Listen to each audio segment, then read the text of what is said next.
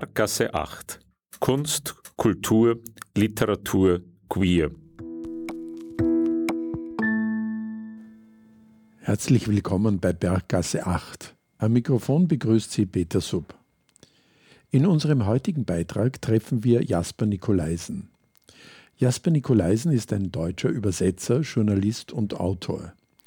In seinen Romanen beschäftigt er sich zumeist auf humorvolle Weise mit den Themen Familie, Heranwachsen und Geschlechterrollen aus queerer Perspektive. Ein Autor wie geschaffen für unsere Reihe. Jasper Nikolaisen gelingt es auch hervorragend aus seinen Romanen zu lesen. Er beweist es heute mit einer öffentlichen Lesung aus seinem Roman Erwachsen. Es ist eine Regenbogenfamiliensaga im Almodovar-Format. Humorvoll und emotional erzählt er von Abschied und Neubeginn, Vätern und Söhnen, echten und eingebildeten Monstern und den vielfältigen Wegen der Liebe. Wo fängt man da an? Ich glaube, ich fange einfach vorne an. Da erkennt man schon ganz gut, worum es geht. Und alle Figuren, die in dem Buch eine Rolle spielen sind auch am Anfang schon gleich vor Ort. Thomas stand auf Clemens Beerdigung herum. Katha verbarg das Gesicht in den Händen, während Maumau ihr die Schulter rubbelte. Mit der anderen Hand tippte sie Beat an, der auf sein Handy schielte. Die Parteispitze bildete lose Grüppchen. Der Vorsitzende sah auf die Uhr dann zu Thomas und hob die Hand zum Gruß. Thomas nickte ihm zu. Leute aus der Agentur waren gekommen. Vermutlich hatte es eine Rundmail gegeben. Bis hinunter zum Praktikanten trugen alle schwarz und sahen verkleidet aus. Alle Jungs unterhalb vom Juniorchef trugen Turnschuhe, die Mädels besaßen offenbar durch die Bank dunkle Schuhe mit flachen Absätzen. Im Gegensatz zu den Jungs hatten sie die Gelegenheit genutzt, Accessoires auszuführen, die man nur bei einer Beerdigung tragen konnte. Einen Hut, eine Stola, schwere, geerbte Ohrclips. Ein Auto kam den Kiesweg hinauf. Der taubenblaue Mercedes musste fast ein halbes Jahrhundert alt sein, war aber tadellos gepflegt. Thomas schloss die Augen. Die Sonne scheint ja, dachte er. Er hielt das Gesicht in die Wärme und holte tief Luft. Im Trauerraum ging die Musik los, die Clemens sich gewünscht hatte. Morgenlicht weckt meine Seele auf, ich lebe wieder und bin frei. Hinter den geschlossenen Lidern kamen Thomas jetzt die Tränen. Er schluckte schwer. Das Knirschen der Räder kam näher und verstummte. Der Motor erstarb, Türen knallten, Thomas fuhr zusammen. Und die Tränen von gestern wird die Sonne trocknen, die Spuren der Verzweiflung wird der Wind verwehen. Na, mein Junge? Thomas blieb die Luft weg, als Edgar ihn umarmte. Er öffnete die Augen nicht. Hallo, Papa, Edgar drückte ihm einen Kuss auf die Wange. Die Lippen waren nass und der Bart stachelte. Er roch nach Bier und Lederjacke. Alles ist wie immer, dachte Thomas. Nichts hat sich geändert. Seit ich ein Kind war, hat sich eigentlich nichts geändert. Er schluchzte und erschrak selbst darüber. Ich sehe die Wälder meiner Sehnsucht und den weiten sonnengelben Strand. Na, dann wollen wir deinen Mann mal unter die Erde bringen, sagte Edgar und schob sich an ihm vorbei. Und als hätte die ganze Versammlung auf dieses Signal gewartet, war jetzt Räuspern zu vernehmen, Schritte, Kleider rascheln und Schneuzen, als die Trauergemeinde an Thomas vorbei nach drinnen ging, der noch immer mit geschlossenen Augen dastand. Die Musik verstummte. Wir können dann anfangen, sagte Edgar leise zu irgendjemandem, der anscheinend auf diese Art von Anweisungen wartete. Thomas wusste selbst nicht, worauf er wartete. Und dann fiel es ihm ein, auf Clemens.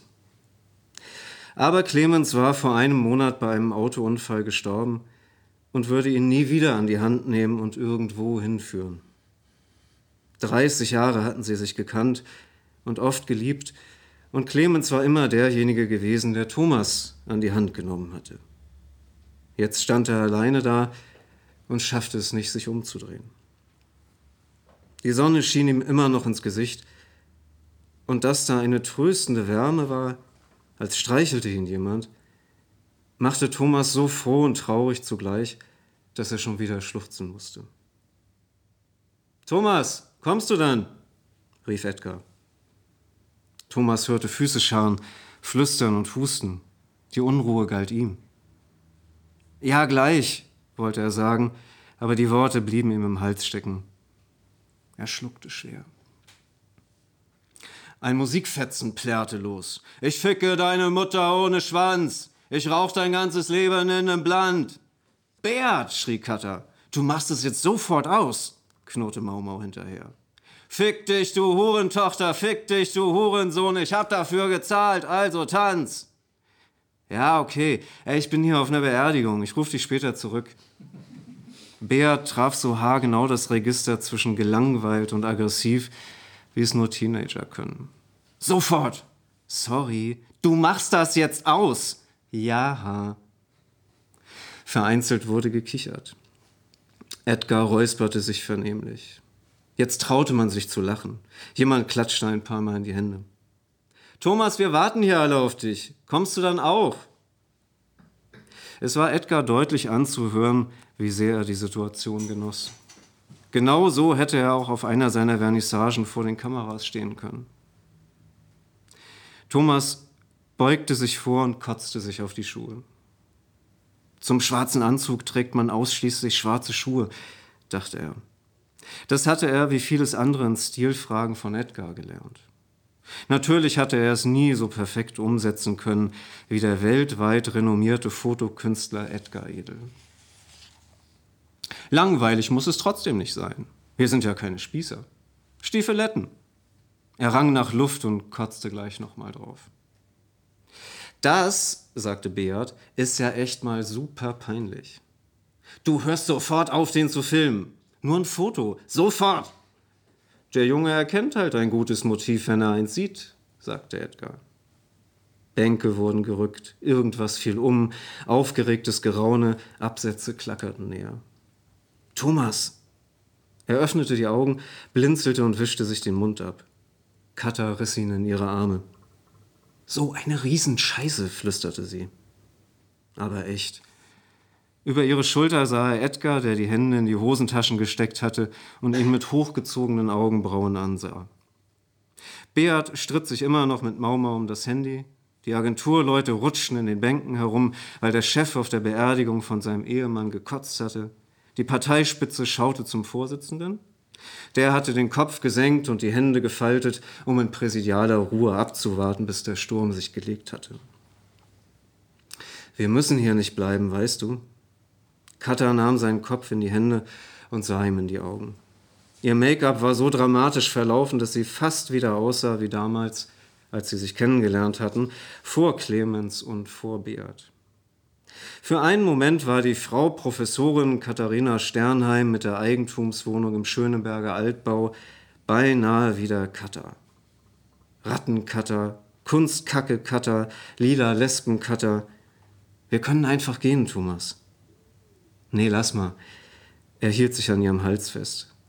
Danke, aber ich will das jetzt machen. Sicher? Ja, sicher. Okay, Sie hakte sich bei ihm unter und gemeinsam gingen sie durch die Bankreihen des Trauerraums. So plötzlich wieder Aufruhr entstanden war, war er auch wieder veräppt. Jetzt war nichts mehr zu hören als ihre Schritte auf dem Steinboden. Alle starrten sie an, als sie auf die Urne und das Bild von Clemens zuschritten. Wenn du mich so unterhakst, denken die, du bist meine Pflegerin. Das denken die eher, weil du noch Kotze auf deinen Schuhen hast. Ihr Geflüster war in der Stille sehr gut zu hören. Thomas erkannte ein paar lächelnde Gesichter. Jemand von der Agentur zeigte ihm den gereckten Daumen.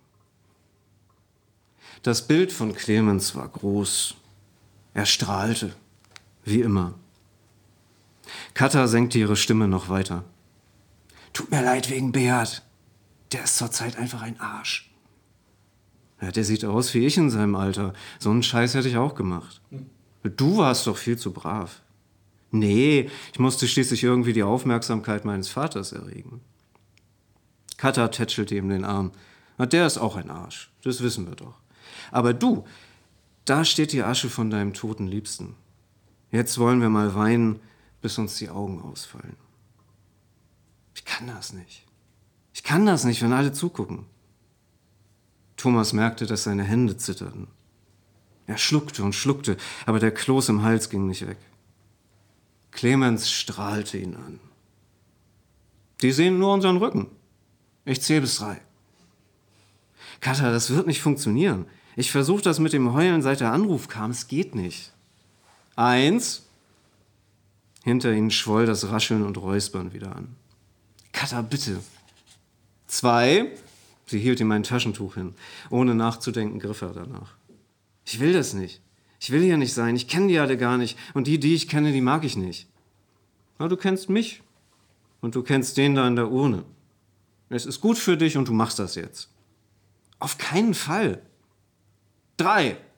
Und Katha heulte los. Sie hielt sich nicht mit bebenden Schultern und gepresstem Geschnüffel auf. Sie stieß ein lautes Jammern aus, das eher an Geburtswehen erinnerte. Es gab kein anderes Geräusch mehr auf der Welt.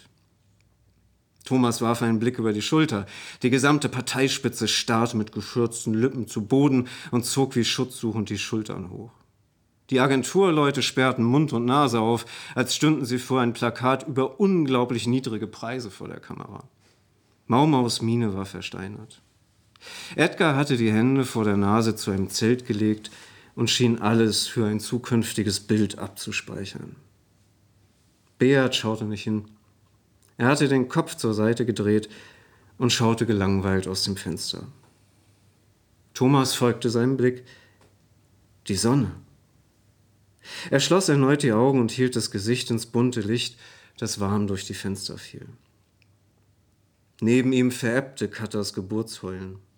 Er hörte einen dumpfen Aufprall und gleich darauf scharfes Einatmen, vielstimmiges und sogar einen spitzen Schrei. Sie wird doch nicht, dachte er. Er öffnete das linke Auge einen Spalt weit. Sie hatte. Katha war auf die Knie gefallen und lag jetzt heulend auf allen Vieren da. Thomas machte das andere Auge auch noch auf. Über ihr strahlte Clemens aus seinem Bild. Die Urne war weiß und blau gebändert wie eine Suppenterrine. Mama! Beat kam angerannt.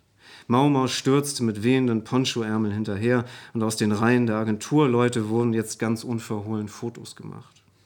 Die Parteispitze schielte zum Vorsitzenden, aber der hielt immer noch eisern den Blick gesenkt, sodass es ihm alle gleich tun mussten. Danke, dachte Thomas. Danke, Katha. Und während die Trauerversammlung erneut im Chaos versank, warf er einen letzten Blick auf das Bild seines toten Mannes und nahm sein Strahlen mit in die lichtdurchflutete Stille hinter den geschlossenen Augenlidern. Die Sonne strich ihm warm über das Gesicht, weil sie für alle da war. Die Lebendigen und die Toten, die Ärsche und die Hurensöhne, die mit und die ohne Schwanz.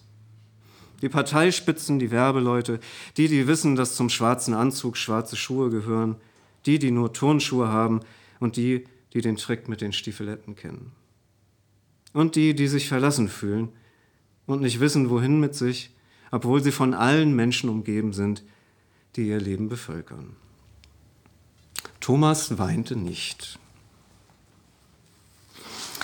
Ja, und das tut er auch noch eine ganze Weile nicht. Ähm, er tut stattdessen sehr dumme Dinge, noch mehr dumme Dinge. Zum Beispiel seinen Job kündigen. Jetzt, wo sein Mann gestorben ist, kommt ihm das wie eine gute Idee vor. Und äh, er lernt eine interessante junge Frau kennen in seiner seltsamen Agentur. Aber auch das kann ihn nicht davon abhalten, lieber vorzeitig in Rente zu gehen. Er hat, wie wir schon erfahren haben, einen Sohn namens Beat. Der bei seinen beiden Müttern aufwächst. Und dieser Beat ist ähm, nicht die hellste Kerze auf dem Kuchen und manchmal relativ unsympathisch. Mm, wir hören trotzdem noch ein bisschen was über ihn. Schwer erträglich, wie es sein mag, aber wir müssen ihn etwas besser kennenlernen. Beat lag auf dem Bett und hatte die Musik voll aufgedreht. Ich bin schwarz, ich bin schwarz, ich hab Gras, ich hab Gras. Warum war er bloß nicht schwarz? Die Schwarzen hatten sich aus der Sklaverei erhoben und machten jetzt alle coolen Sachen. Oder wenigstens Jude, dachte Beat. Der größte Massenmord der Geschichte und heute ein eigenes Land mit einer krassen Armee. Klar, viele Leute hassten Juden. In der Schule hieß es immer, sie hätten anderen das Land weggenommen. Beat hatte keine Ahnung, ob das eigentlich wirklich stimmte. Das wurde nie so genau erklärt. Aber wenn, wäre es auf jeden Fall noch krasser. Ihr wollt uns alle umbringen, aber das lassen wir uns nicht gefallen, Bitch. Ihr könnt uns hassen, Bitch. Wir haben es verdient, Bitch, weil wir nur machen, worauf wir Bock haben, Bitch. Es fühlte sich gut an, Bitch zu denken. Gleich nochmal, Bitch. aber eigentlich doch lieber schwarz. Leider war er so weiß wie nur irgendwas. Er hatte sogar fast rote Haare und überall Sommersprossen. Die einzige Minderheit, der er angehörte, war Regenbogenfamilie. Zwei lesbische Mütter und ein schwuler Vater. Schwule und Lesben waren die dümmste und nutzloseste Minderheit überhaupt. In der Schule hatten sie auch mal drüber geredet. Dann hatten alle zum CSD gemusst. Die Mädchen hatten sich hübsch gemacht. Er hatte natürlich keinem gesagt, dass er da als Kind andauernd mitgeschleppt worden war. Aber es hatte keine fünf Minuten gedauert, bevor so ein Scheißspruch gekommen war. Die dümmste und nutzloseste Minderheit aller Zeiten, echt mal. Mami und Mama hatten ihm damit ewig in den Ohren gelegen, aber Beat kapierte einfach nicht, was für ein geiler Kampf das bitte gewesen sein sollte keinen BH tragen müssen, Frauenkleider anziehen, sich ohne Kondom in den Arsch ficken. Sklaverei oder Massenmord, okay, aber doch nicht so Sexsachen und Klamotten. Es kam Beat immer vor, als wäre dieser ganze ach so schwere Kampf von den alten Schwulen und Lesben immer nur darum gegangen, was man gern zum Mittag isst oder was man auf dem Klo macht. Und keine Drogen und gute Musik. Auf dem CSD hatte es nur Bionade gegeben und die Musik war Schlager und so Schatzzeug gewesen. Aus der Zeit, als Mama und Mami jung gewesen waren. Eine richtige Scheißminderheit war das. Ich ficke deine Bitch, hab nen Heiden Spaß und jetzt hab ich einen deutschen Pass, ich fahr schwarz. Ich fahr schwarz, ich fahr schwarz. Opa Eddie war cool. Der war Künstler und machte, worauf er Bock hatte. Auf den alten Fotos konnte man sehen, dass er auch wahnsinnig viele Schwarze gekannt hatte. Jedenfalls machte er einen Haufen Kohle und bei YouTube gab es sogar Videos, wo er irgendwo nackt rumrannte und auf Bilder pisste. Er war beschnitten, das konnte man sehen. Also vielleicht sogar Jude. Waren Juden nicht immer beschnitten? Frauen waren da auch immer dabei in den Filmen. Frauen, die geil aussahen. Bis auf die ganzen Schamhaare halt. Aber das war damals so, das wusste Bea. Er hatte nichts gegen Schwule oder Lesben. Er verstand bloß nicht, warum sie immer so ein Riesending darum machen mussten, dass sie nun mal schwul oder lesbisch waren. Wo das doch echt keinen interessierte. Und immer durfte man irgendwas nicht sagen. Zum Beispiel Fotze oder Bitch halt. Es war einfach alles übertrieben lame bei den Schwulen und Lesben. Am schlimmsten waren Transen. Sie dachten immer noch, sie wären so lustig, aber sie waren nicht lustig. Und Transmänner hatten immer schwere Geschichten und man musste zuhören wie in der Kirche und man durfte nicht lachen, weil es so klar war, dass sie sich was in die Hose gestopft hatten, damit es aussah wie ein Penis. Und da war Beat wieder bei der Scheiße, die heute passiert war und warum er jetzt endgültig die Schnauze voll hatte. Es war nämlich nur die Schuld von seiner Regenbogenfamilie, dass er diese Sachen wusste. Dass es ihm ganz normal vorkam, sowas zu wissen. Es war Bio gewesen und Beat hatte versucht, krank zu sein und zu Hause zu bleiben. Aber Mami und Mama waren sauer auf ihn wegen der Sache auf der Beerdigung von Papas Mann. Also keine Chance auf Entschuldigungsbrief und zu Hause chillen. Gleich in der ersten Stunde war Bio gewesen. Beat hatte ja schon gewusst, dass es darum gehen würde. Er hatte versucht, sich die Ohrstöpsel vom Handy reinzumachen, aber das hatte die Bader gleich gecheckt und es ihm abgenommen. Gerade du solltest dich jetzt einbringen, hatte sie gesagt. Gerade du. Und alle so kicher, kicher, weil es so klar gewesen war, warum sie das gesagt hatte. Wegen der Regenbogenfamilie. Mama und Mami sagten das auch immer. Ist doch cool, wenn du dir auskennst damit, sagte Mami dann immer. Ja, cool wäre, wenn du mal Deutsch lernen würdest, sagte Beat fast immer. Adem sagte Richtige. Uh, ich glaube, du hast eine was? Eine Fear in Englisch? Ist ganz schön peinlich, wenn du eine Mom hast aus Kanada, sagte Mami. Und dann kam Mama und sagte, sie sollten sich nicht streiten. Spatzi, was die Mami meint, ist, dass dir das nochmal viel nützen wird, dass du Sachen weißt, die andere in deinem Alter nicht wissen. Gerade bei den Mädels. Hm, ja, genau. Was es ihm bei den Mädels nützte, war, dass sie sich über ihn lustig machten. Jedes Mal, wenn Tonja mit ihrer Clique vor dem Klo stand und er da vorbei musste, ging es los. Beate, hu, Beate. Alle rund um Tonja lachten. Beate, ich bin so geil heute. Komm mal Muschi lecken. Ich wette, du kannst total geil Muschi lecken, weil bei euch zu Hause alle Muschi lecken. Sie spreizte Zeige und Mittelfinger vor dem Gesicht und fing an, daran herumzulecken und Fickgeräusche zu machen. Oh, ja, geil, Beate, oh, Beate und ihre ganze Clique machte mit. Einmal ganz am Anfang hatte er ja eine reingehauen. Dann hatte er zur Direktorin gemusst, weil man Mädchen nicht haut. Und als er gemeint hatte, das sei Feminismus, dass man Mädchen eben auch doch haut, wenn die so eine Scheiße machen, da hatte er drei Tage zu Hause bleiben müssen. Und seitdem musste er jedes Mal an Tonja und ihrem Muschigedecke vorbei, wenn er zum Klo wollte. Bestimmt steht die eigentlich auf dich, hatte Mama gesagt. Der will vielleicht wirklich, dass du ihren Pussy leckst, hatte Mami gesagt. Sollen wir mal mit der Schule reden? hatte Mama gefragt. Ey, ihr habt schon genug angerichtet, hatte Beat gesagt. Diesen scheiß Namen zum Beispiel. Jedenfalls, heute war Bio gewesen und es war um Trans gegangen. Und Frau Bader hatte immer wieder gesagt, dass Transmänner einen Dildo in der Hose tragen, damit es da eine Beute gibt. Und Beat hatte aus dem Fenster geguckt und sich immer wieder gesagt, dass es ihm ja egal sein konnte. War er vielleicht trans? Na eben.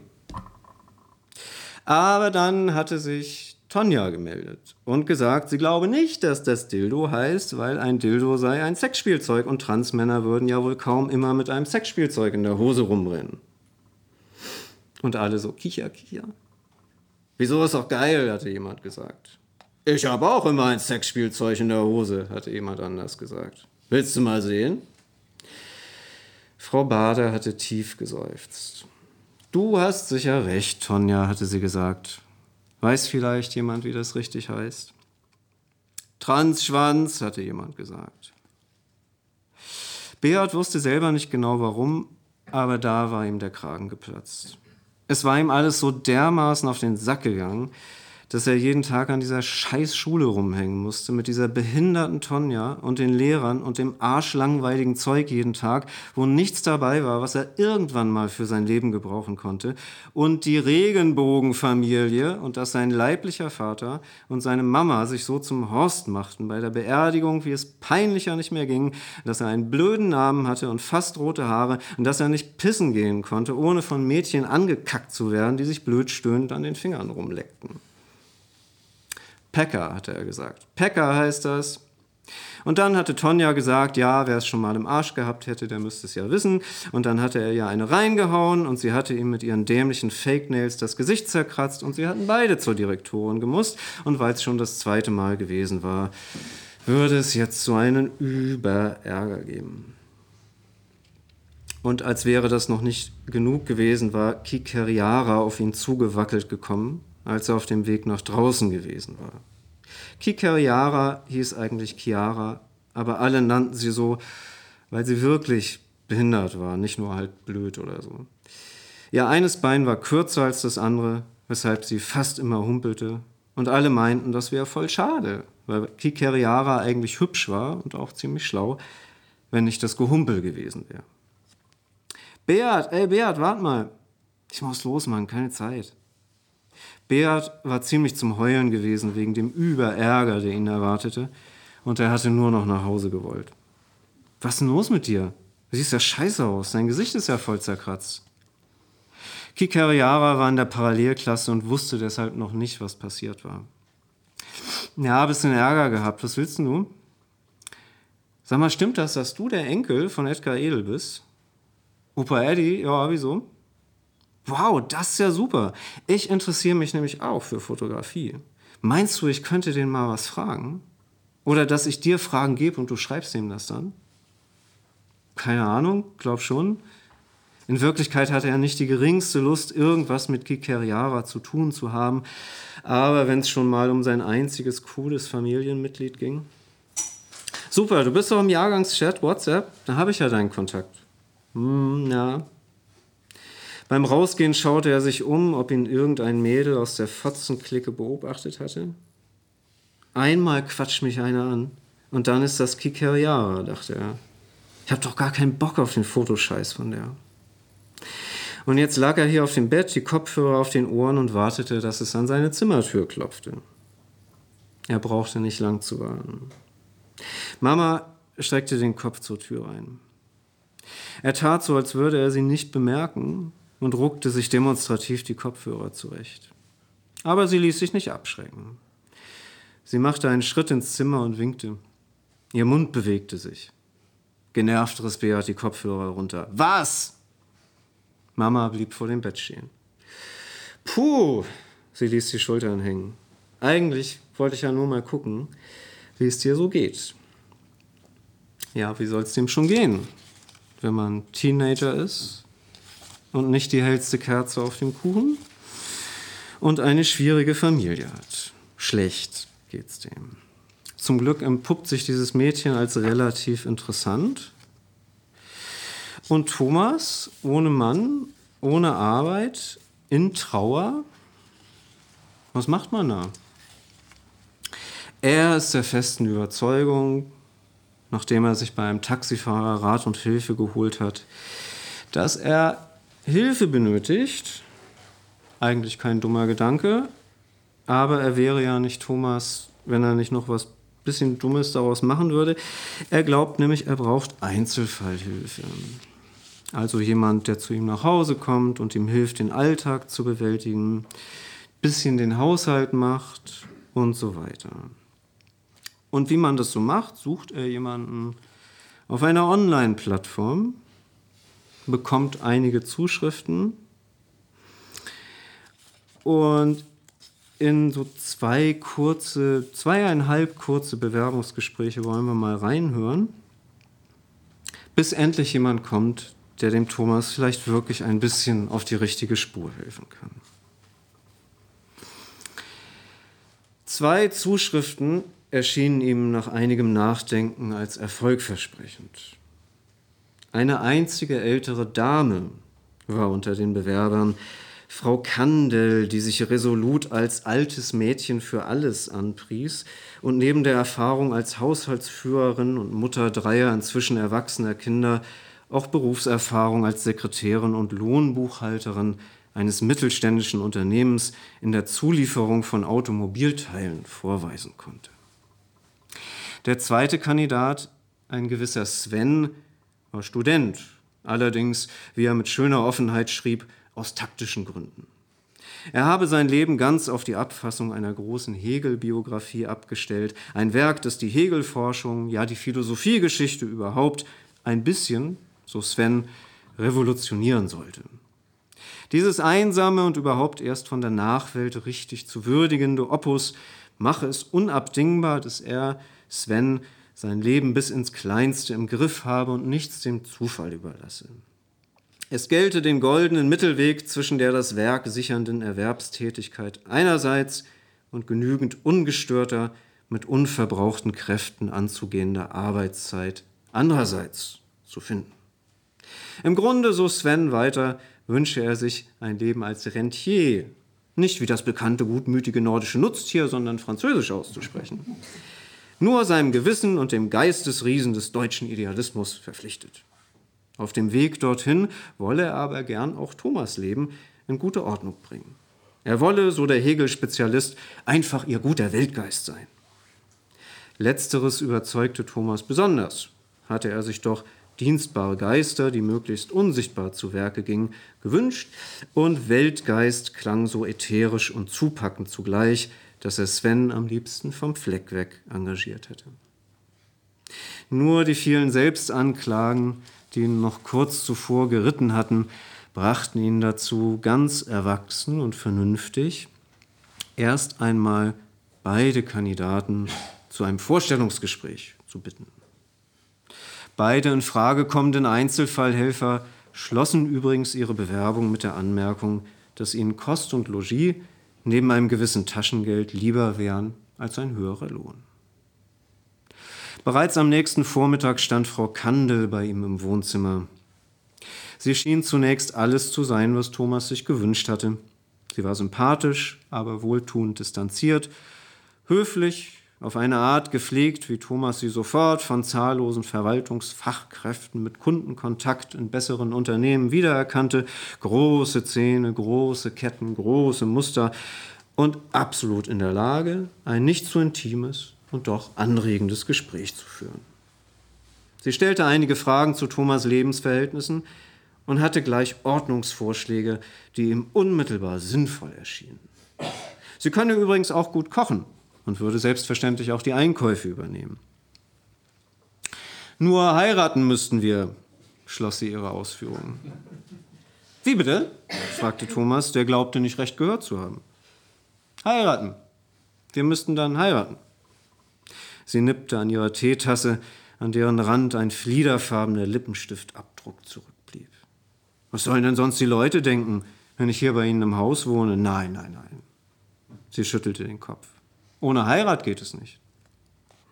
Sie haben aber schon gelesen, dass ich in meiner Anzeige Sex absolut ausschließe. Sie sah ihn halb mitleidig, halb empört an. Selbstverständlich, daran wäre ich auch nicht im geringsten interessiert. Thomas nippte ebenfalls am Tee, um Zeit zu gewinnen.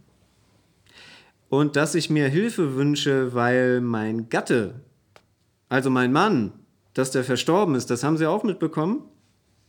Frau Kandel nickte. Natürlich. Wenn Ihnen daran liegt, könnten wir eine angemessene Trauerfrist verstreichen lassen. Aber auf eine Verlobung muss ich dann schon bestehen.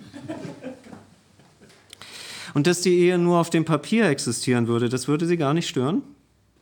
Frau Kandel balancierte die Teetasse vorsichtig auf den Tisch. Ich war 40 Jahre lang verheiratet, ich habe drei Kinder. Eine Ehe, die nur auf dem Papier existiert, die wäre mir sehr recht. Thomas überlegte einen Moment. Also das ist mir, glaube ich, zu pervers, sagte er. Frau Kandel seufzte, stand auf und strich sich den Rock glatt. Ja, das haben die anderen Herren leider auch gesagt. Naja. Sie wandte sich zum Gehen und hielt auf dem Weg im Flur nur einmal kurz an, um mit dem Zeigefinger über das Regal zu streichen. Rufen Sie mich an, wenn Sie es sich anders überlegen, sagte sie und verrieb Staub zwischen den Fingerkuppen. Falls Ihnen da die Sexualität Sorgen macht, ich kann Dinge organisieren. Als Sekretärin und als Ehefrau ist man mit diesen Aufgaben vertraut. Ich habe Kontakt zu einigen der ersten Häuser in der Gegend. Ich würde die in Frage kommenden jungen Herren auch vorher in Augenschein nehmen. Als Frau ist man das gewöhnt. Danke, nein, sagte Thomas. Frau Kandel zuckte mit den Schultern. Ich finde den Weg nach draußen. Ein Tee, dachte Thomas. Ich brauche einen Tee. Oder nee, wir hatten ja schon Tee. Whisky, ich brauche Whisky blieb nur noch Sven. Der stellte sich am nächsten Tag vor und aus Erfahrung klug brachte Thomas sofort das Sexthema aufs Tapet. Also darum geht es mir also wirklich gar nicht. Wenn du sowas suchst, tut's mir leid. Sven, ein merkwürdig altersloser, schlachsiger Polunderträger, der bis auf einen merkwürdigen Schwubbel auf der Stirn schon voll verglatzt war, schüttelte den Kopf. Suche ich nicht, ich will hier nur in Ruhe arbeiten. Ah ja, Thomas nickte. Die große Marx-Biografie. Hegel, sagte Sven eisig. Es geht um Hegel. Tut mir leid, sagte Thomas. Ich kenne mich da wirklich nicht so aus. Macht ja nichts, sagte Sven. Macht ja wirklich gar nichts. Er knetete sich die langen, dünnen Finger. Thomas räusperte sich. Ähm, du hattest ja erwähnt, dass du lieber hier wohnen würdest als. Aber Sven unterbrach ihn, indem er die Hand hob. Was weißt du denn überhaupt über Hegel? äh, äh, Thomas lehnte sich im Sessel zurück. Also, der war Philosoph.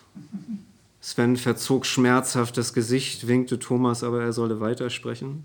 Ja, und? Thomas kramte verzweifelt in seinem Gedächtnis. Ja, und eben Marx. Das, dass der was mit Karl Marx zu tun hatte, so eine Art Vorläufer? Sven schloss die Augen. Er atmete schwer. Habe ich was Falsches gesagt? erkundigte sich Thomas. Das täte mir leid. Bitte. Sven kniff sich die Nasenwurzel. Ich brauche einen Augenblick. Ich muss das erstmal. Oh, nee. Er rang nach Luft und stand auf. Ein Vorläufer? Warum nicht gleich ein unbedeutender Vorläufer? Ja, von unbedeutend habe ich doch jetzt gar nichts gesagt, protestierte Thomas. Jetzt setz dich doch bitte wieder hin. Marx, ja? Marx. Sven spuckte den Namen aus, dass es klang wie das Krächzen einer besonders schlecht gelaunten Krähe. Und sowas sucht einen Lakaien. Der feine Herr Marxist sucht einen Lakaien, ja? ja? Das ist ja allerliebst. Und wie rechtfertigen wir unsere Teilhabe an der Ausbeutung der arbeitenden Klassen, die Abschöpfung des Mehrwerts, das Anbieten entfremdeter Arbeit? Aus Svens Mund klangen all diese sperrigen Vokabeln wie die obszönsten und dreckigsten Schimpfwörter. Zugleich kräuselten sich seine Lippen, als hätte er mit dem in den Mund nehmen dieser Begrifflichkeiten einen Scherz gemacht, den nur Eingeweihte verstünden. Und Thomas erwies sich ganz eindeutig als nicht eingeweiht. Ich bin gar kein Marxist, sagte Thomas hilflos. Also ich bin sehr für soziale Gerechtigkeit und würde natürlich auch anständig bezahlen. Aber Marx, da kenne ich mich gar nicht aus. Die Bücher sind mir auch zu dick. Die Bücher! Sven schrie jetzt fast. Die Bücher sind ihm zu dick. Der Herr ist kein Marxist und hält Hegel für einen Vorläufer, weil ihm die Bücher zu dick sind. Er sprang auf, rannte in den Flur und riss den Mantel vom Haken. Such dir gefälligst einen anderen Dummen, der dein Leben vom Kopf auf die Füße stellt, schrie er noch. Dann warf er die Tür ins Schloss, dass die Teetassen auf dem Tisch einen Satz machten. Ich kann doch nicht schon wieder um diese Zeit Whisky trinken, dachte Thomas. Da klingelte es an der Tür. Noch ein Bewerber, es war doch niemand eingeladen.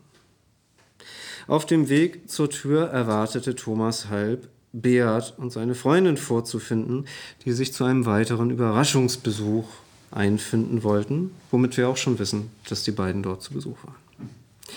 Vielleicht dachte er, als er die Hand auf die Klinke legte, ist ja Julia, die ihren Stift zurückhaben will, womit wir auch wissen, dass er eine Julia kennengelernt hat, die ihm einen Stift geschenkt hat. Er drückte die Klinke hinunter und öffnete. Ich muss wirklich aufhören, den ganzen Tag Tee und Whisky zu trinken, dachte er. Das macht mich ganz wuschig. Vor der Tür stand überwölbt von der Schürzenjagd der griechischen Göttinnen und Götter an den Wänden. Ein Unbekannter. Bei der Person handelte es sich augenscheinlich um einen Mann. Er war klein, irgendwie feucht, ob vom Schwitzen oder einem leichten Regen war nicht ganz zu sagen, und trug eine abgewetzte Lederjacke, auf deren Schultern Schuppen leuchteten, die aus den an den Kopf geklatschten Haaren geflüchtet sein mussten. Das Seltsamste an ihm aber war, dass ihm ein zweiter Schädel aus eben diesen an den Kopf geklatschten Haaren zu sprießen schien. Thomas musste an eine parasitäre Pflanze denken, die sich im Dschungel auf einem fauligen Ast festgesetzt hatte. Dieser Kopf war in gelbes Haar getunkt, das ziemlich genau wie Zuckerwatte aussah. In den Geruch nach nassem Hund, den der Besucher mitgebracht hatte, mischte sich eine honigsüße Popcornnote. Ansonsten war der Extrakopf stark geschminkt, vorrangig in den Blau- und Pinktönen, die im Zuge des immer noch anhaltenden 80er-Revivals zurzeit überall im Fernsehen auftauchten. Nur um die Augen der Kopfwucherung lag ein dickes Schwarz, so dass es aussah, als hätte sich zwischen dem Blätterprunk der Dschungelblüte ein depressiver Maki versteckt. Thomas tat, was er in solchen Situationen immer zu tun pflegte. Er hielt sich an seinen Umgangsformen fest. Ja, bitte, sagte er mit fester Stimme. Guten Tag, sagte der Dockelköpfige. Schmoller mein Name. Er streckte Thomas die Hand hin. Thomas griff danach und schüttelte sie. Guten Tag, Herr Schmoller, sagte er und sah dem unerwarteten Besucher fest in die Augen des unteren Kopfes. Trotzdem bemerkte er genau, dass der obere Kopf die Augen verdrehte und gähnte.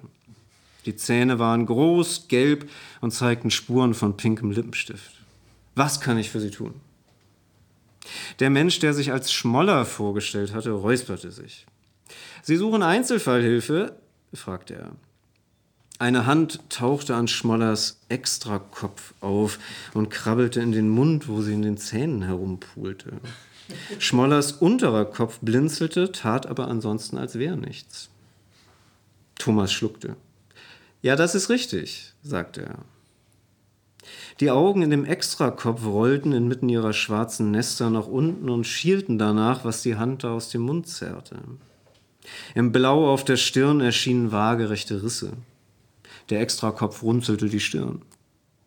Thomas fiel es zunehmend schwer, die Situation noch durch tadellose Manieren zu retten. Na dann. Schmoller knetete sich vorn die Hände und seufzte. Die Hand hinten im zweiten Gesicht unternahm einen weiteren Beutezug in den Mund. Schauen wir mal, was das wird. Ich muss zugeben, ich bin nicht so ganz überzeugt. Nein, dachte Thomas. Dann lieber eine heiratswütige Ex-Sekretärin, die mir die Lustknaben aussiebt, oder der jähzornige Weltgeist, aber kein nasser Zwerg mit zwei Köpfen, der nicht so ganz überzeugt ist. Ja, die Stelle ist, äh, begann Thomas und tastete nach dem Lichtschalter. Ich bin Einzelfallhelfer von Herrn Bier hier, fuhr Schmoller fort. Er machte einen Schritt zur Seite und im gleichen Augenblick drückte Thomas den Lichtschalter am Treppenhaus. Eine zweite Person stand hinter Herrn Schmoller, und jetzt, wo das Licht im Treppenhaus eingeschaltet war, erkannte Thomas die hoch aufgeschossene Gestalt, die keineswegs einen Teil von Herrn Schmoller darstellte. Sie trug ein silberfarbenes, ärmelloses Kleid, in dessen Ausschnitt die Rundung zweier beachtlicher Brüste zu erahnen war. Über dem einen nackten Arm trug sie eine quietschgrüne Lederjacke, der andere nackte Arm hing wie eine Schlange an der Hand, die mit der Expedition in den Mund beschäftigt war. Beide, Schlange und Hand, erstarrten jetzt tatsächlich wie Tiere im plötzlichen Licht. Wow! nuschelte die als Bier vorgestellte Person um die im Mund befindliche Hand herum. Herr Bier sucht eigentlich etwas anderes, sagte Schmoller. Bier nahm die Hand aus dem Mund. Frau, sagte sie deutlich. Ihre Stimme klang rau dunkel und hell zugleich. Frau Bier, wenn schon, und ich bin äußerst interessiert. Bei einem süßen älteren Herrn die Wohnung machen, das käme mir sehr entgegen. Sie zwinkerte Thomas zu, der ein leises Knarren in den Schminkgeschichten zu vernehmen meinte. Herr Bier, sagte Herr Schmoller flehentlich. Frau, fauchte Bier. Warum haben Sie denn die Jacke nicht angezogen? fragte Thomas. Was? fragte Schmoller. Wie? fragte Bier. Thomas deutete auf die Jacke, die über Biers Arm hing. Es regnet doch, sagte er. Und Ihr Kleid ist ganz nass. Warum haben Sie denn die Jacke nicht angezogen? Bier fasste sich an die Brust und rückte den BH zurecht. Es gibt Wichtigeres als Bequemlichkeit, zum Beispiel gut aussehen. Und die Jacke sieht nicht gut aus? Thomas war immer noch froh, dass Bier ein Mensch aus Fleisch und Blut war und keine Wucherung am Einzelfallhelfer Schmoller. Ich kann mir irgendwie nicht vorstellen, dass irgendetwas in ihrer Garderobe geschmacklos sein sollte. Herr Bier, sagte Schmoller an Thomas gewandt, Herr Bier ist in Geschmacksfragen leider tatsächlich nicht immer ganz treffsicher. Bier breitete die Jacke aus, sodass das Rückenteil sichtbar wurde. Auf dem Quietschgrün prangte in Violett eine Darstellung der Jungfrau Maria. Die ausgebreiteten Arme und die Mantelfalten waren so gearbeitet, dass die Gottesmutter als Vulva erschien, in der der demütig gesenkte Kopf die Klitoris darstellte. Son of a Kant, verkündete eine aus Nieten gesetzte Inschrift darüber. Ich bin sehr gläubig, erläuterte Bier. Ich glaube nicht, dass das den Herrn überzeugt. Im Gegenteil, beeilte sich Schmoller zu sagen. Ja, der Glaube kann etwas sehr Schönes sein, sagte Thomas hilflos. Bier warf sich die Jacke um die Schultern. Also, dass ich das richtig verstehe. Thomas atmete tief durch. Sie, Herr Schmoller, sind der Sozialarbeiter von Frau Bier. Herr Bier, sagte Schmoller. Spritney, sagte Bier und steckte Thomas die Hand hin. Er heißt Wolfgang, mischte sich Schmoller ein. Von seiner schuppenbestäubten Jacke tropfte es inzwischen vernehmlich auf den Boden. Thomas griff nach der Hand. Spritney, hallo, sagte er. Ich bin Thomas. Schmoller ging ihm inzwischen ziemlich auf die Nerven. An den Tropf gewandt fuhr er fort. Und Sie wollen also Ihre Klientin an mich als Einzelfallhelferin vermitteln?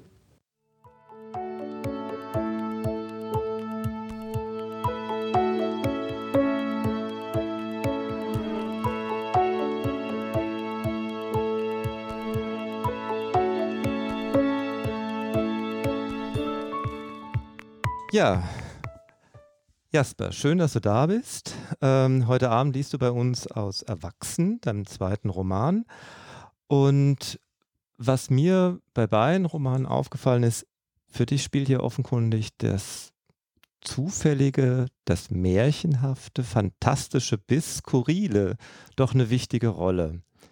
Ähm, wie ist das einerseits mit diesen Dingen in Bezug auf Literatur und in Bezug aufs Leben? Also da fange ich am besten mit dem sogenannten echten Leben an. Ein bisschen ist es einfach meinem Werdegang geschuldet. Ne? Ich komme von der Fantastik und hänge heute noch so ein bisschen an den Fantasy-Geschichten, weil mich das seit der Kindheit begleitet.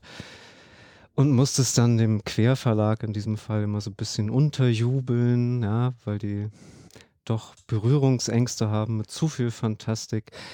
Aber ähm, mich begleitet so das Skurrile und das Unerwartete und das auch nicht ganz Glaubhafte, auch im Alltag. Wenn ich nicht gerade Bücher schreibe, arbeite ich ja mit Kindern. Äh, Kindern, die noch deutlich vor Schulalter sind, die bringen viel davon mit, von dem Ausgedachten oder wer weiß, ob es so ausgedacht ist, äh, vom Unerwarteten sowieso. Ich muss mich da ständig auf neue Dinge einstellen und irgendwelche seltsamen Lösungen finden für Probleme, von denen ich gar nicht wusste, dass die existieren. Naja, und ich arbeite auch viel mit Menschen, denen es nicht so gut geht, in therapeutischer Hinsicht, bis hin zu Leuten, die eh so ein bisschen rausgefallen sind, gerade aus ihrem Leben. Ja, und da steht auch oft mal ein Einhorn vor der Tür oder Vampire aus der Kindheit treiben da ihr Unwesen. Und so ist mir das recht nah und es unterläuft mir dann einfach beim Schreiben, ja, dass mir diese Gestalten da reinrutschen. Aber ich finde, wo du die Literatur auch angesprochen hast, äh, das gehört da auch hin. Das ist ja so ein urliterarisches Mittel, alles, was einen beschäftigt, alle Konflikte, diese verdammten Liebesgeschichten, alles, was einen verfolgt durchs ganze Leben, dem auch so eine äußere Gestalt zu verleihen und irgendwie greifbar zu machen und sich dazu in Beziehung zu setzen. Ja? Und hm, ich finde oft, dass so im, im, deutschsprachigen Raum die Berührungsängste noch viel, viel größer sind als beim Querverlag.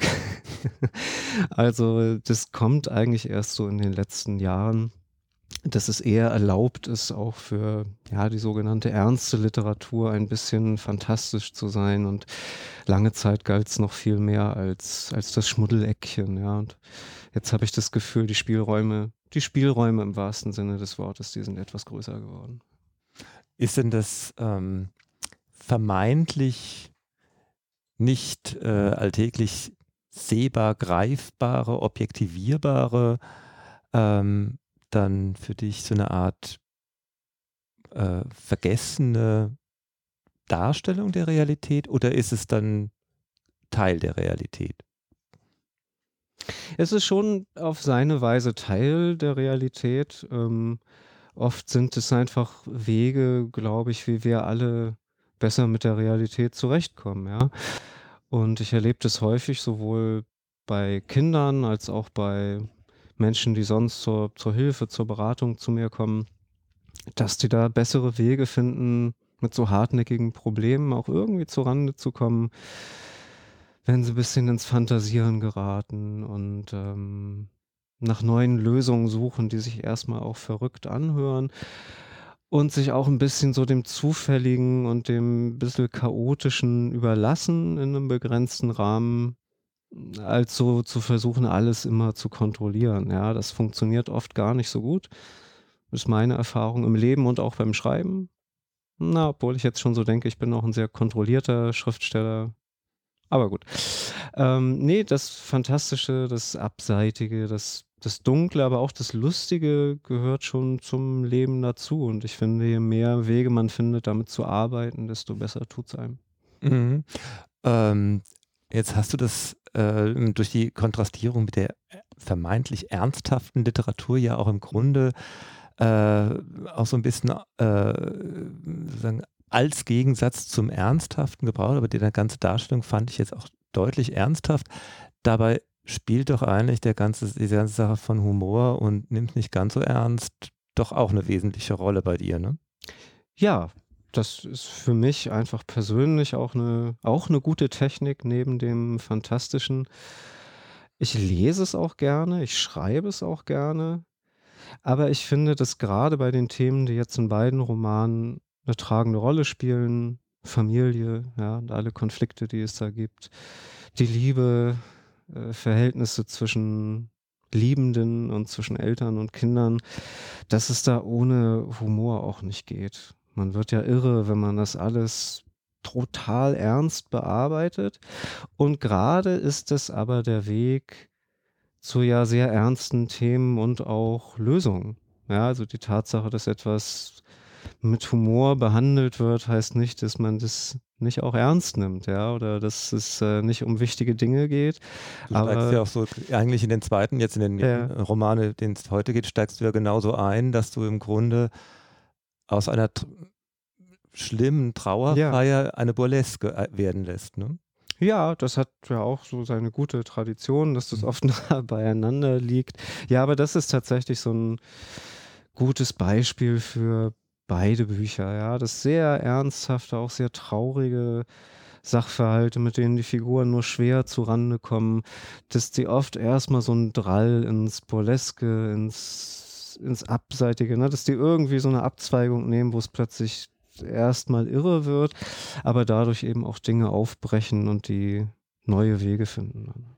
Und umgekehrt, äh, finde ich, eröffnet es aber auch dann gerade auch Wege zu, zu einer ganz intimen Betroffenheit. Also für mich war eigentlich der traurigste Moment in beiden Büchern, als im ersten der sprechende Hund gestorben ist. Ja. Und was ja eigentlich irgendwo auch irre ist. Ja, eine, eine, äh, es geht, mm. sie ist als fantastische Gestalt eigentlich für mhm. jeden klar. Man mhm. nimmt sie immer so wahr, aber sie ist mhm. dann natürlich auch wirklich da und auf einmal weg. Ja, mhm. und das fand ich eigentlich auch äh, eine der der bittersten Episoden irgendwo in, in beiden mhm. Büchern, ja? obwohl äh, sagen im, im, umgekehrten Fall unerwartet. Ne? Ja, ähm, das Beispiel mit dem Hund ist, glaube ich, auch deshalb so bitter, weil es ja fast ein Tausch ist. Ja, also mhm. dieses Paar, die beiden Männer bekommen ein Kind und dann geht so der Hund und stirbt dann. Das fand ich tatsächlich auch sehr traurig beim Schreiben.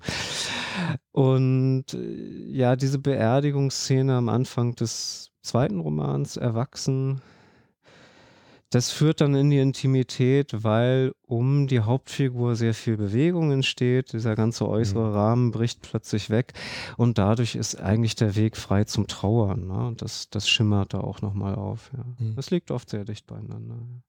Für mich war ja auch eigentlich als Einstieg eben diese ganze Sache mit märchenhaft Fantastischem äh, sehr wichtig, weil ich äh, finde, dass es in deinen Büchern auch äh, ganz stark auch immer um das Thema Uneindeutigkeit der Lebensverhältnisse mhm. geht, äh, nicht festlegen, dann doch festlegen. Ähm, inwiefern, ähm, in, inwiefern ist das jetzt äh, eigentlich nur ein, eine Überhöhung oder ein Spiegel äh, von Realität? Also dieses ähm, märchenhaft vermeintlich unrealistische? Mhm. Ist es mehr als ein Spiegel oder eine Überhöhung äh, äh, von Lebensverhältnissen? Oder wie siehst du, äh, wie ist das mit, den, mit der Uneindeutigkeit von Lebensverhältnissen für dich?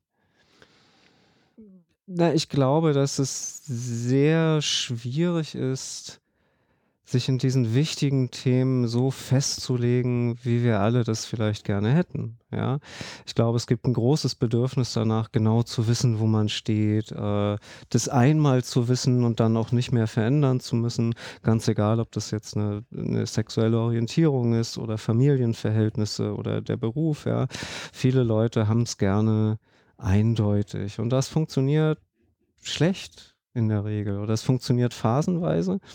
Und dann ist das Gejammer groß, wenn die Eindeutigkeit so durcheinander gerät.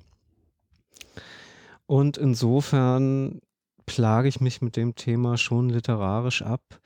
Wie kann das gelingen? Ja, man kann ja auch nicht ständig im Unbestimmten vor sich her wurschteln, ja, so eine gewisse irgendwo muss schon für einen Zeitraum mal Eindeutigkeit her, aber wie gelingt es, ja, das, dieses Gleichgewicht zu halten? Eben, genau, das ist de, diese, ein ganz wichtiger Punkt, finde ich, ist ja die Abgrenzung von Uneindeutigkeit mhm. zu einem Anything Goes und von Beliebigkeit. Mhm. Und in beiden Romanen geht es ja ganz stark, also nicht nur wegen des Themas Nachwuchs, mhm. aber sondern auch an ganz anderen, geht es ja immer wieder ganz stark um das Thema Verantwortung. Ja. Und die ist ja, ein, Verantwortung übernehmen ist ja ein mhm. ganz harter Punkt von Eindeutigkeit ja. Mhm. eigentlich. Mhm. Und ähm, war das dir beim Schreiben auch wichtig, sozusagen im Grunde diese, dieses Ausloten zwischen dieser Eindeutigkeit oder Eindeutigkeiten ja. gegenüber Mehrdeutigkeiten?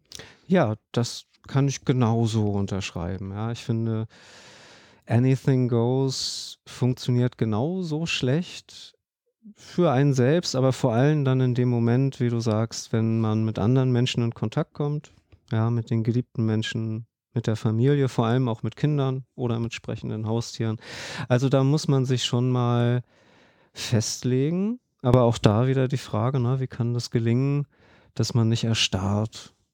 Kindern zum Beispiel tut es auch selten gut, ja, wenn die Bezugspersonen so erstarrt sind und keine Spielräume mehr haben, sich selber auch gar nicht mehr ändern können in irgendeine Richtung.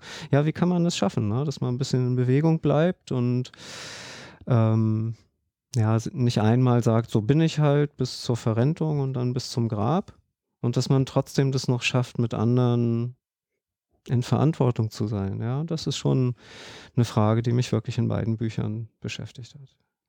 Und äh, jetzt ich meine, äh, ich meine das jetzt dezidiert nicht so im, im, Sinne von, was ist die Essenz dann dieser Bücher. Das wäre, äh, würde, glaube ich, die Rolle vom Lesen äh, völlig ad absurdum führen. Aber ähm, hast du für dich die, äh, irgendwie eine, eine, eine griffige äh, Formel oder Maxime gefunden? Oder ist es für dich auch was, was, äh, was ständig neu ausgelotet werden muss?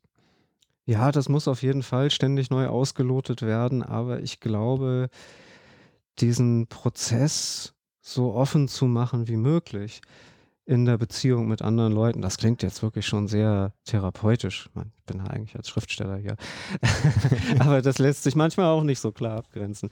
Also ich glaube, da führt irgendwie so der Weg hin, ja, dass ich mit den anderen dann auch offen bin mhm. und sage, ich ich befinde mich gerade in Bewegung. Ich weiß auch nicht so richtig, glaube ich, ein mhm. ganz wichtiger Punkt für die Figuren in den Büchern, aber auch so im Leben, ja, dann auch sagen zu können, ich weiß doch auch gerade nicht so richtig, aber bitte bleib bei mir, ja, mhm. lass uns das zusammen schaffen.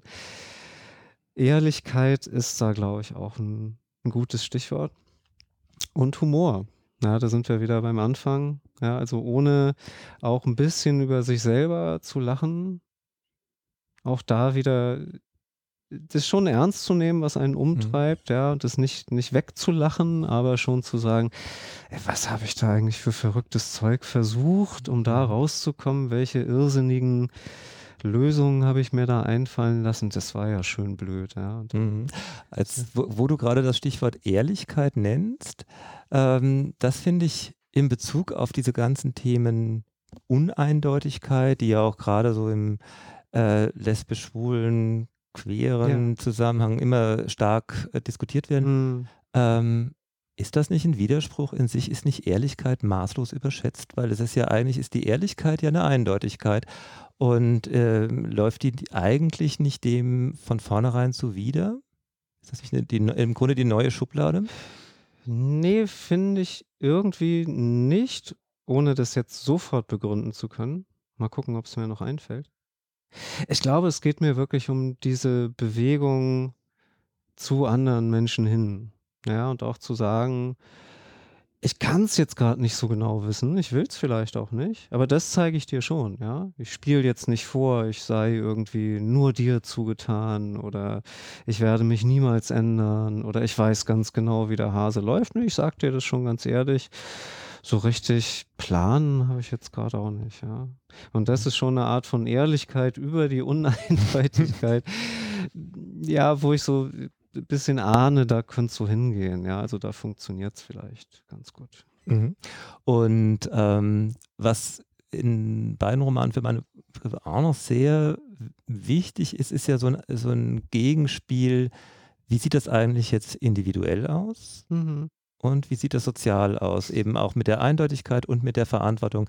Folgt eigentlich jetzt äh, im Grunde aus dem, was du jetzt auch mit der Ehrlichkeit, mhm. war ja eine Ehrlichkeit gegenüber anderen, folgt da auch im Grunde da irgendwas für einen selbst raus? Oder ähm, ist diese zum Beispiel auch Verantwortung für sich selbst zu übernehmen? Das ist ja ein wichtiges mhm. Thema im zweiten vor ja. allen Dingen. Ja. ja. Ähm, außer dass äh, man kann es aber auch so sehen, es ist ja auch sehr praktisch für die Umwelt, wenn man selber Verantwortung übernimmt. Wie ist denn das mit dem Druck Verantwortung über, für sich selbst zu übernehmen. Ist das nicht im Grunde auch äh, letztlich ein, ein, gesellschaftlicher Druck?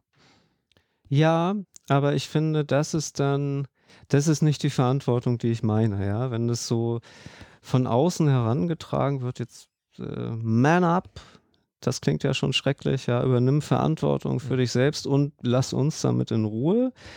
Das finde ich, das heißt nicht Verantwortung übernehmen. Das ist ja eigentlich nur der Wunsch der anderen, jetzt nicht behelligt zu werden mit den Schwierigkeiten, die jemand hat. Ne? Äh, es kann schon manchmal ganz gut sein, wenn man Freunde, Freundinnen hat, die einen da ein bisschen drauf stoßen, aber das ist ja wieder was anderes, wenn die auf so eine liebevolle Weise sagen, du, jetzt reiß dich mal zusammen, ja. ja. Ähm, aber nee, was ich schon wichtig finde, ist auch eine, eine Ehrlichkeit gegen sich selbst. Das ist ja das Allerschwierigste. Ja, also gerade für die Hauptfigur in Erwachsenen ist das schon das halbe Buch, ja, irgendwie. Ja, mindestens, ne? Vielleicht sogar das Ganze, ne? Sich äh, hinzustellen und nee, am besten sogar sich endlich mal zu bewegen und zu sagen, was, was will ich denn eigentlich, ja. Unabhängig davon, was andere denken oder wollen, ja, wo oder noch mehr als was will ich eigentlich, was, was ist denn nötig, ja? was, was brauche ich wirklich, was, ohne was kann ich nicht leben. Äh, nur so kann es weitergehen, ja. Und das ist schon das, das tiefer liegende Thema auch unter dem mhm. Lustigen und unter dem, dem Skurrilen. Ne? Mhm. Ähm, gleichwohl wäre doch eigentlich auch für Thomas mhm. im zweiten Buch im Grunde eine fantastische Lösung, die schnelle gewesen, oder? Ja, aber das ist dann, äh, glaube ich, auch nicht wieder nicht die Verantwortung und nicht die Lösung, die ich meine. Ne? Also, was wäre die fantastische Lösung gewesen? Ja, der, ich glaube, er erhofft sich ja so einen Knallmoment. Ne? Ich verrate, mhm. glaube ich, nicht zu viel, wenn er sagt, er fährt zum Vater, mit dem er eine sehr komplizierte äh, Beziehung hat. Und er hofft sich, glaube ich, so die große Aussprache. Ja, wenn ich jetzt doch den Mut gefasst habe, dem zu begegnen, diesem alten Schreckgespenst, dann, dann wird doch alles gut. Ja, das ist auch ein, ein Irrglaube, ja, und er muss so ein bisschen noch einen Schritt weiter kommen und auch, auch ein bisschen üben, damit zu leben, dass es so uneindeutig bleibt. Ja, dass es so ein Knallmoment und die Lösung, wo dann alles stimmt, auch nicht gibt. Und damit dann klarzukommen. Ja, vielleicht erahnt man es auch ein bisschen, wie sich das anfühlt in dem Buch, wenn es wenn es gelungen ist. Ja. Mhm. Und du arbeitest ja genau an dieser Stelle, also wo der, Fa also der Vater äh, ist ja im Grunde ne, im Buch selbst ähm, insofern finde ich eine außergewöhnliche Figur, weil er ja eine sehr typische ist eigentlich. Er ist ja dieser mhm. im Grunde so eine schrullige 70er Jahre Künstlerfigur im Grunde, die mhm. ähm, der gleich viel sehr, äh, die, die, die allerdings jetzt gar nicht äh, denunziert wird, sondern sie kriegt ja einiges Recht auch ab irgendwo. Ne? Aber als literarische Figur ist es ja eher eine typische Figur, während Thomas ja in seinem Schlingern ähm, ja nun alles andere als typisch ist, weil er, also, also sobald er sagen, ein Typus sich ihm eröffnet, mhm. rutscht er ja schon wieder gleich durch. Ne? Mhm. Also im Grunde ist es, ist dieser Roman, obwohl es ja, äh, obwohl ja dann die, die, die, die, die, treibende, nervende Kraft eigentlich ein Teenager ist, mhm. äh, ist es ja eigentlich fast schon so eine Art Vater-Sohn, ältere Generation, also ganz mhm. alte Generation, mittlere Generation Auseinandersetzung. Ne? Ja, das habe ich erst beim Schreiben so richtig gemerkt. Ich hatte mir das schon schön so vorkonzipiert. Ne? Da gibt es dann so drei Generationen, alle sind so ein bisschen anders, was all diese Themen angeht. Ne? Sohn sein, Vater sein, Mann sein, ne? irgendwie sexuelles Wesen sein, so. Aber erst beim Schreiben habe ich so gemerkt, wie unterschiedlich die dann wirklich sind und wie sehr die auch dadurch die Handlung vorantreiben, ja, durch ihre Unterschiedlichkeit. Und mich auch genervt haben als Autor, ja. Kann der sich nicht endlich mal entscheiden? Oder dieser Teenager, ja, muss der immer wirklich so super nervig sein? Am Ende fand ich es dann ganz schön, weil ich glaube, dass so in diesem Kontrast aus den dreien auch so eine gewisse Entwicklung sichtbar wird über die Zeit dieser Themen. Ja, von ja, Beziehungen, Leben, Typus sein oder nicht, ja, Männlichkeiten in verschiedenen Formen. Ja, und da war ich dann ganz froh, dass die drei Figuren in ihrem Generationenverhältnis das so hergegeben mhm. haben. Ja. Und auch an anderen Stellen scheust du dich ja mitunter nicht vor dem Einbau von Stereotypen bis sogar klischeehaften Vorstellungen. Also mhm. man, also dann wenn man es darin treiben wollte, was, natürlich, was, was ich nicht will, äh, könnte man sagen, naja, es gibt die, die, die typischen Lesben-Elemente beim, bei, dem Lesben, bei den beiden Lesben im Paar, es gibt die typischen Teenager-Elemente, äh, auch bei der, mhm. äh, bei der Transfigur, die ihm dann sozusagen eigentlich mal ähm, mhm. das Leben richtet. Auch da gibt es dann irgendwie ja. und auch, auch im Grunde die, die, die, die Müt mhm. allein schon die Mütterlichkeit der Transfigur, die dann äh, irgendwie, äh, mhm. die, die den Überblick hat, ist irgendwo ja selbst auch schon fast ein, äh, ein Klischee geworden. Mhm. Äh, da, äh, davor scheust du dich gar nicht? Gibt äh, probierst du da aus? Machst du es einfach oder dosierst du es? Wie, wie arbeitest du damit? Ich überlege jetzt gerade selber, wie bewusst gesteuert das ist. Ich glaube, es ist beides. Also es sind natürlich Klischees, die naheliegen, wenn man wie ich dann gerne auch ins Lustige geht, mhm. ja, ohne aber, und da lege ich wirklich Wert drauf, sich lustig zu machen über die Figuren. Also das versuche ich wirklich mhm. zu vermeiden, dann die in so eine Klischeehaftigkeit abrutschen zu lassen, wo man sich beim Lesen drüber lustig machen soll. Ne? Und dafür sind mir die auch zu schade, das haben die auch nicht verdient und es, es passt auch zum Thema nicht. Ja? Ich glaube, die andere Seite ist so ein bisschen, dass die auch mit diesen Klischees sich ja abkämpfen mhm. und teilweise auch selbst dann genervt von sich sind.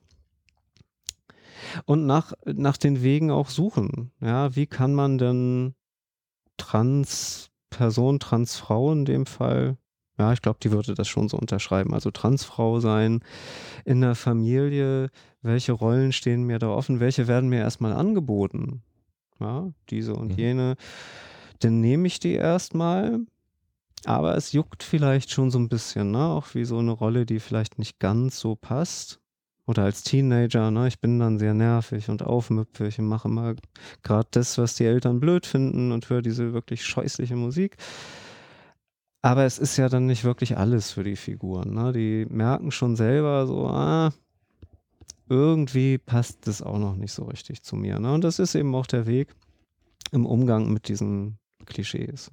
Hast du auch mal so ein bisschen die Idee, man kann ja auch ein bisschen, äh, man kann ja mit Klischees äh, in zweierlei Weise umgehen. Hm. Einerseits, man kann sie genervt distanzieren und andererseits kann man ja auch manchmal ein bisschen Lust äh, auf das Klischee haben, weil es ja in dem Moment eben auch in der, der Überhöhung des Klischees eben sehr, sehr viel Spaß machen kann. Ja, total. Ich musste jetzt gerade an eine Szene denken, wo der Thomas im Zug begleitet wird äh, von seiner Mitbewohnerin, Schrägstrich Einzelfallhelferin und möglicherweise seiner Freundin und die auch völlig drüber sind und total hysterisch, ja. Und der dann schon sagt, so könnt ihr nicht mal ernst sein, das ist schwierig für mich, ne? Und die dann sagen, naja, für uns ja auch. Aber es hilft, ne? wenn wir jetzt hier die gackernden Begleitweiber sind, ja, so nervig das auch ist, aber es hilft uns, darüber hinwegzukommen. Ja, und da ist auch so ein bisschen das lustvolle Element, wo es einen auch stärker macht, ne? wenn man mal überdreht sein darf und tuntig sein darf und alles, was eben auch Spaß macht. Ja. Und wäre das nicht eigentlich, äh, wäre das nicht eigentlich ohnehin ähm, sozusagen auch ein guter Rat, äh, der, äh, mit, mit, dem man nicht nur das Buch lesen kann, sondern das, äh, den, äh, den, das, den, das, Buch eigentlich wirklich macht, weil es macht wirklich, äh, es macht ja irgendwo auch wirklich Lust im Grunde verschiedene Rollen einfach mal auszuprobieren. Ja. Ne, dass man sich auch Dinge, dass man sich beim Lesen kann man sich fast vorstellen, irgendwie sich Dinge anzueignen, die man an die man im realen Leben noch nicht so gedacht hat. Ne? Mhm. Das finde ich auf jeden Fall toll. Also wenn das der Effekt ist, also ja, sehr gerne. Ne?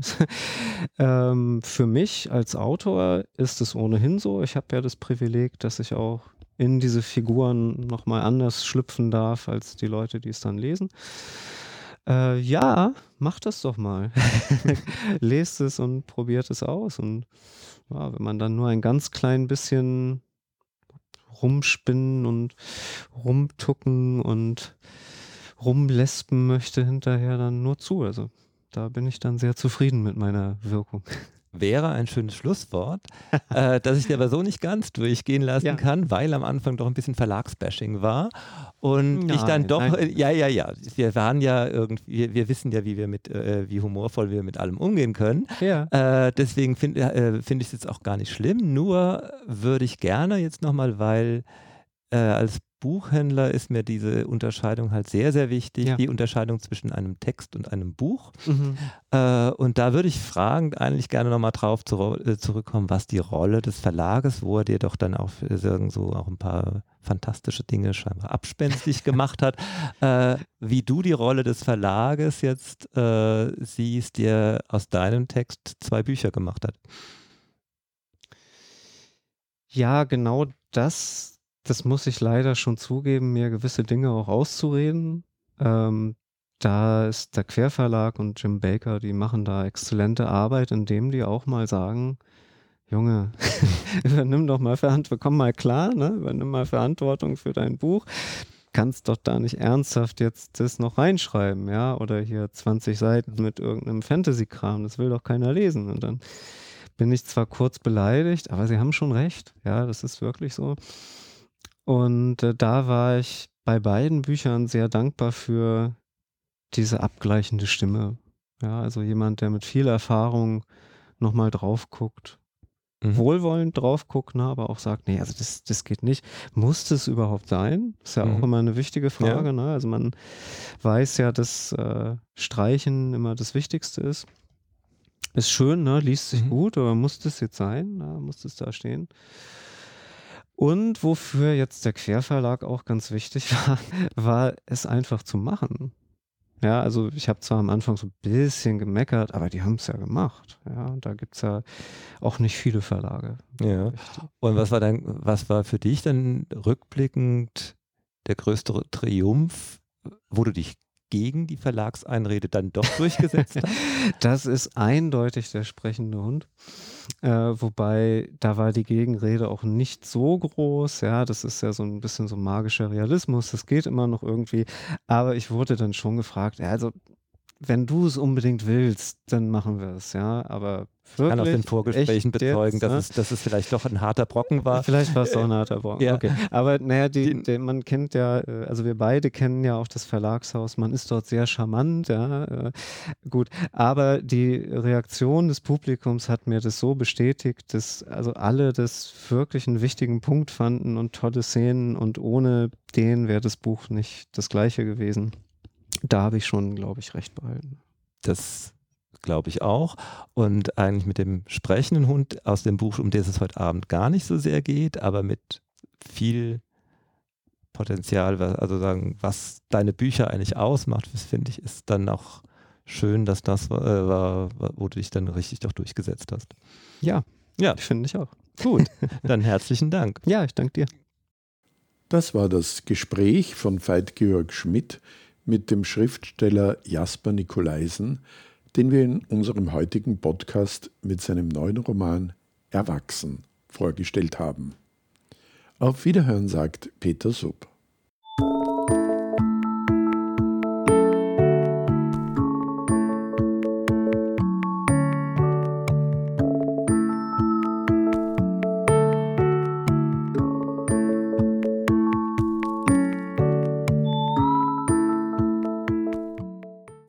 Berggasse 8 Kunst, Kultur, Literatur, Queer. Am dritten Sonntag im Monat um 16 Uhr in Radio Orange 94.0. Livestream o94.at. Podcast berggasse8.at.